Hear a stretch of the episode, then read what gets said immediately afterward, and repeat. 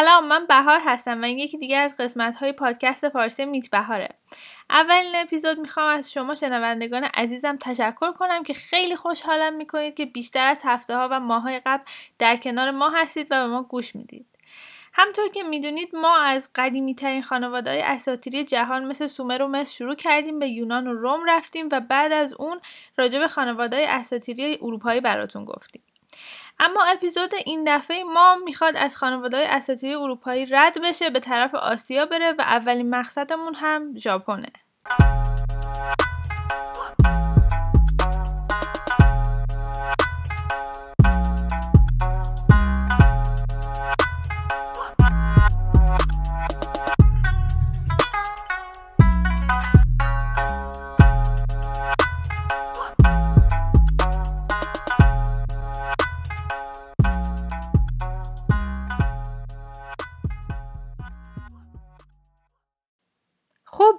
باید بهتون اول از همه بگم اینه که چیزی که ما الان به عنوان اساتیر ژاپن می‌خوایم براتون معرفی کنیم با تمام اساتیری که تا الان توضیح دادیم براتون یه فرق خیلی اساسی داره. دلیلش هم اینه که اساتیر ژاپن یه مجموعی هستن از داستانهای فولکلور باورهای دینی و همینطور رسم و رسوماتی که هم به فرهنگ ژاپن هم به سلطنتش برمیگرده. و خیلی از اون باورهای دینی بر پای دین شینتو و همینطور بودیسمن. و خب این دوتا دین دینهایی هستن که در همین الانی که داریم صحبت می‌کنیم خیلی از مردمی که اونجا زندگی می‌کنن بهشون باور دارن و به چشم اساتیر به چیزهایی که ما الان می‌خوایم بهتون بگیم نگاه نمی‌کنن بلکه به شکل دین دارن نگاه می‌کنن و یک چیز کاملا زنده و پویا جلوی چشمامونه. ولی خب اون باورها و اساتیری که توی اپیزودهای قبلی گفتیم حالا به جزی مقداری از باورهای مردم اسلاف در حال حاضر به عنوان اسطوره داره بهشون نگاه میشه.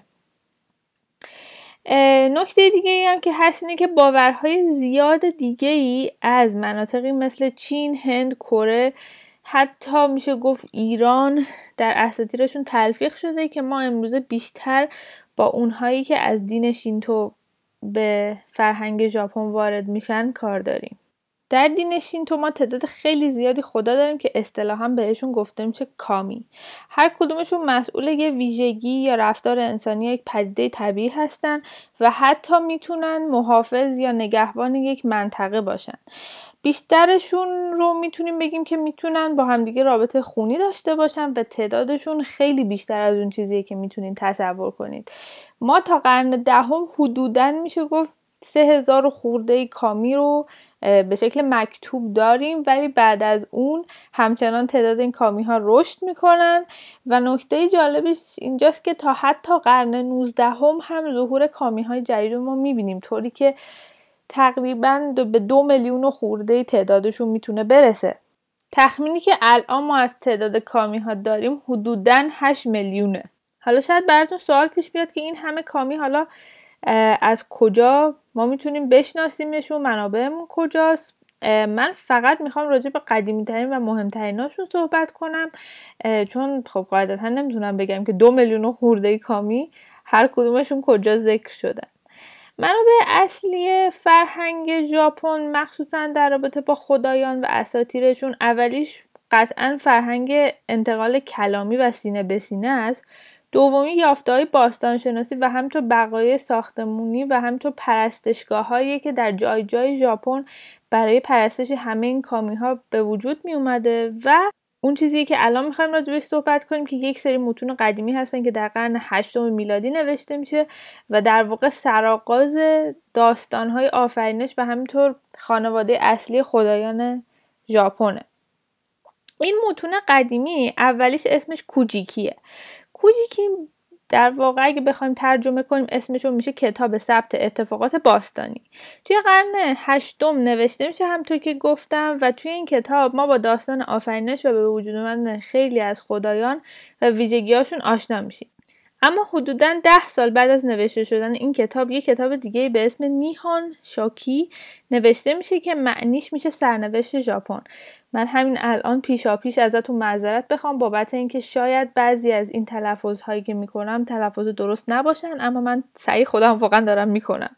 توی این کتاب هم داستان آفرینش و معرفی خدایان هست ولی خیلی مفصل تر ولی نکته این دوتا کتاب اینه که فقط به منظور معرفی دین و اساطیر شینتو نوشته نشدن و در واقع هر دوتاشون محتوی مطالبی هستن که می‌خواد نشون بده که امپراتوران ژاپن و بلتب خانوادهشون از خون خدایان و وارث برحق ژاپنن. یه خبر خوب می‌تونم بهتون بدم اینی که اگر شما خیلی اساطیر ژاپن رو دوست دارید یا کلا ژاپن رو دوست دارید و می‌خواید بیشتر از اون چیزی که تو این پادکست میگیم راجع به اساطیرشون بدونید هر دوتا این کتاب ها به فارسی ترجمه شده ترجمه های خیلی خوبی هم هست و می‌تونید بعد از گوش دادن به این پادکست برید اونها رو خریداری کنید و بیشتر راجع به اساطیر ژاپن بفهمید. ولی خب این تمام این مقدمه رو می‌خوایم تموم کنیم. بعد از یک استراحت کوتاه بیایم راجع به معرفی خانواده اساتیر ژاپن کنارتون باشیم.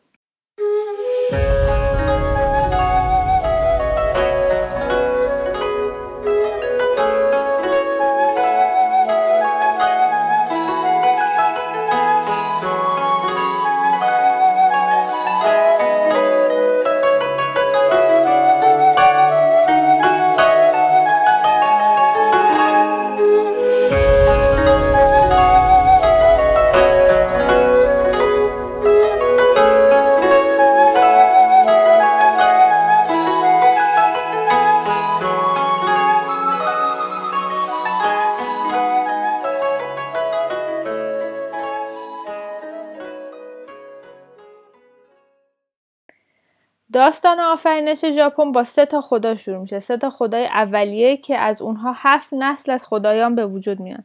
تا در نهایت امتداد این نسل منجر به تولد ایزانامی و ایزاناگی میشه که در داستانهای آفرینش براتون داستاناشون رو گفتیم. وقتی ایزانامی و ایزاناگی به زمین میان و آبهای زمین رو خشک می‌کنن به فکر بچه دار شدن میفتن ولی خب به خاطر اینکه رسوم ازدواج رو درست به جا نمیارن اولین بچهشون خیلی زشت و بدون هیچ استخونی به دنیا میاد. این بچه رو به خاطر داشته باشین. با کمک گرفتن از خدایان اولیه متوجه میشن که رسم و رسوم درست ازدواج چیه و بعد از اون صاحب تعداد زیادی بچه یا همون کامی های ژاپن میشن. ولی قبل از معرفی بچه هاشون یه کمی می‌خوایم راجع به خودشون بگیم. این دو همو خیلی دوست داشتن و در کنار همدیگه زندگی خوشی رو طی کردن قلمرو ژاپن در زمان نوشته شدن این اساطیر شامل هشت جزیره می شده که در واقع هر هشت جزیره فرزندان ایزانامی و ایزاناگی محسوب می شدن. یه جورایی یعنی خود جزایر ژاپن ماهیت خداگونه دارن. بعد از به دنیا آمدن این جزایر تعداد بیشتری کامی به دنیا میان تا اینکه می‌رسیم به یه خدایی به اسم کاگوتسو سوچی که ایشون خدای آتش یا همون کامی آتشه ولی وقتی میگیم خدای آتش منظورمون خود ذات آتشی که سوزانده و داغه. این قضیه باعث میشه که ایزانامی از درون بسوزه و بمیره. و خب این مرگ ایزاناگی رو خیلی ناراحت می‌کنه. به همین دلیل همون موقع بچه تازه متولد شده رو با دسته خودش می‌کشه. از تیکه هاش هشت آتش فشان به وجود میاره و در جای جای ژاپن قرار میده. تو این فاصله از اشکهای ایزاناگی و خون کاگوتسوسوچی و رطوبت بدن ایزانامی چند کامی دیگه مثل خدایان باران و دریا به وجود میاد. ولی خب شاید براتون سوال پیش بیاد که ایزانامی وقتی میمیره چه اتفاقی براش میافته. خب ببینید ژاپنیا یک جایی رو بهش اعتقاد دارن به اسم یومی که عملا دنیای مردگانه و عینا مثل دنیای خودمون از هر نظر بجز اینکه کاملا تاریکه هیچ نوری وجود نداره اونجا. ایزاناگی در جستجوی همسرش میره به یومی ولی چیزی که پیدا می‌کنه بدن فاسد شده و تیکه تیکه شده ایزانامیه. خب وقتی این صحنه رو می‌بینه ایزاناگی میترسه فرار می‌کنه ولی خب جسد ایزانامی و سه تا پیرزن خبیس که حالا ارواح خبیسه هستن یه جورایی دنبالش می‌کنن تا در یومی نگهش دارن. ایزاناگی کلی کلک به کار می‌بره تا بتونه از دستشون فرار کنه. برای مثال شونهش رو پرت می‌کنه طرفشون و اون شونه تبدیل به بامبو میشه و راهشون رو می‌گیره یا اینکه در یه حرکت خیلی عجیبی میاد دستشویی می‌کنه و یک رودخونه به وجود میاره که اونا اون برش گیر بیفتن و در نهایت موفق میشه که از دنیای مردگان خارج بشه و در یومی رو با یک سنگ خیلی بزرگ ببنده. جسد ایزانامی از ناراحتی انسانها رو نفرین می‌کنه که امیدوار روزی هزار تا ازشون بمیرن. حالا ما نمی‌دونیم انسان این وسط چی کاره بودن که ما رو نفرین کرده ولی خب. ولی در مقابل ایزاناگی هم میاد قول میده که روزی 1500 تا انسان رو به وجود بیاره تا نسل ما از بین نره و به همین دلیله که تعداد انسان ها روز به روز داره بیشتر میشه. تا اینجا که داستان این دوتا خدا رو گفتیم خب یکیشون مرد الان. شاید براتون سوال پیش بیاد که بقیه کامیا چجوری به وجود میان. و خب نگران نباشید. ایزاناگی خودش به تنهایی می‌تونه بچه دار شه و حتی اصلا لازم هم نیست فکر کنه به اینکه می‌خواد بچه دار شه یا عملی رو انجام بده. در انجام روزمره ترین کارهای دفعه می‌بینید که یه بچه هم این وسط به وجود اومد. برای مثال وقتی که ایزاناگی از دنیای مردگان برمیگرده یه رودخونه ای رو می‌بینه و میگه خب حالا بریم یه همومی بکنیم گرد و غبار راه رو بشوریم و همین جوری که داره لباساشو در میاره می‌بینید که از چشما و بینی سه تا بچه می‌زنن بیرون. یعنی بچه دار شدن به همین راحتیه. و این سه تا بچه اتفاقا میشن مهمترین کامی های دین شینتو که از اینجا می‌خوایم این سه تا بچه ها رو بهتون معرفی کنیم و بقیه کامی های معروف دیگر رو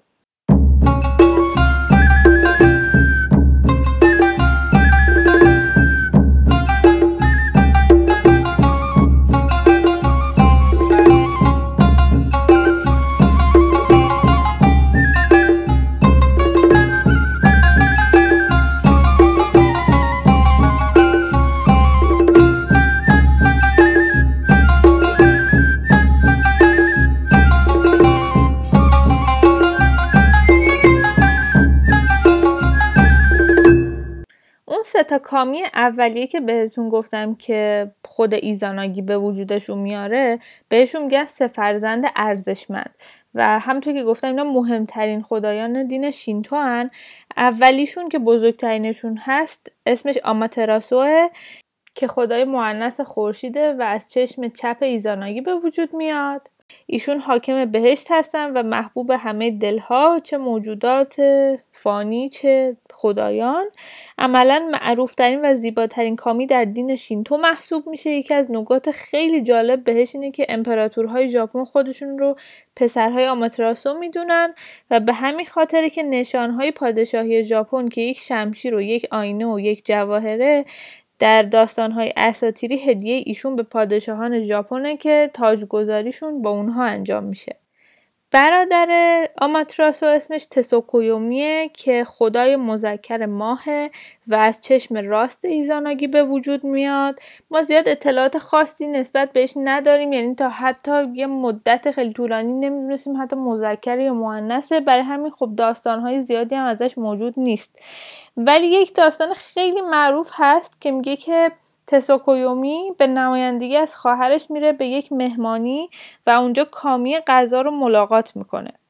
این کامی غذا اینجوری بوده که هر چیز رو می‌خواسته آماده کنه که برای مهموناش به عنوان پذیرایی بیاره اون حالا چیز رو بالا می آورده چه برنج بوده چه دانه های گیاهی بوده هر چیزی که بوده بالا می آورده میذاشه جلوی مهموناش و حالا می‌گفته بخورید دیگه.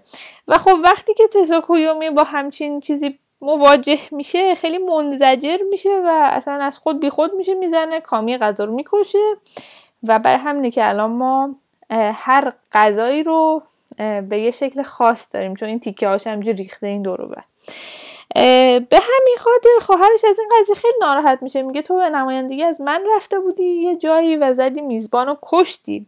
به همین خاطر میره توی منطقه از آسمون که هیچ وقت چشمش به بردش نیفته و برای همینه که ما ماه و خورشید و هیچ وقت توی آسمون کنار همدیگه نمی‌بینیم. سومین خدا از بین این سه تا خدایی که بهتون گفتیم اسمش سوسونوه. خدای مذکر طوفان و دریاها که از بینی ایزاناگی به وجود میاد و علاوه بر این قدرت هایی که داره خدای دقلباز اساطیر ژاپن هم هست.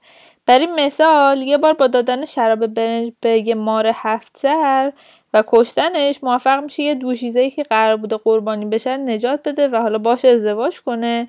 ولی در این حال که انقدر ایده های خوب داشته خیلی خدایان رو اذیت می‌کنه. یه جوری که بالاخره از بهشت میندازنش بیرون و مجبور میشه که بره در دنیای مردگان زندگی کنه.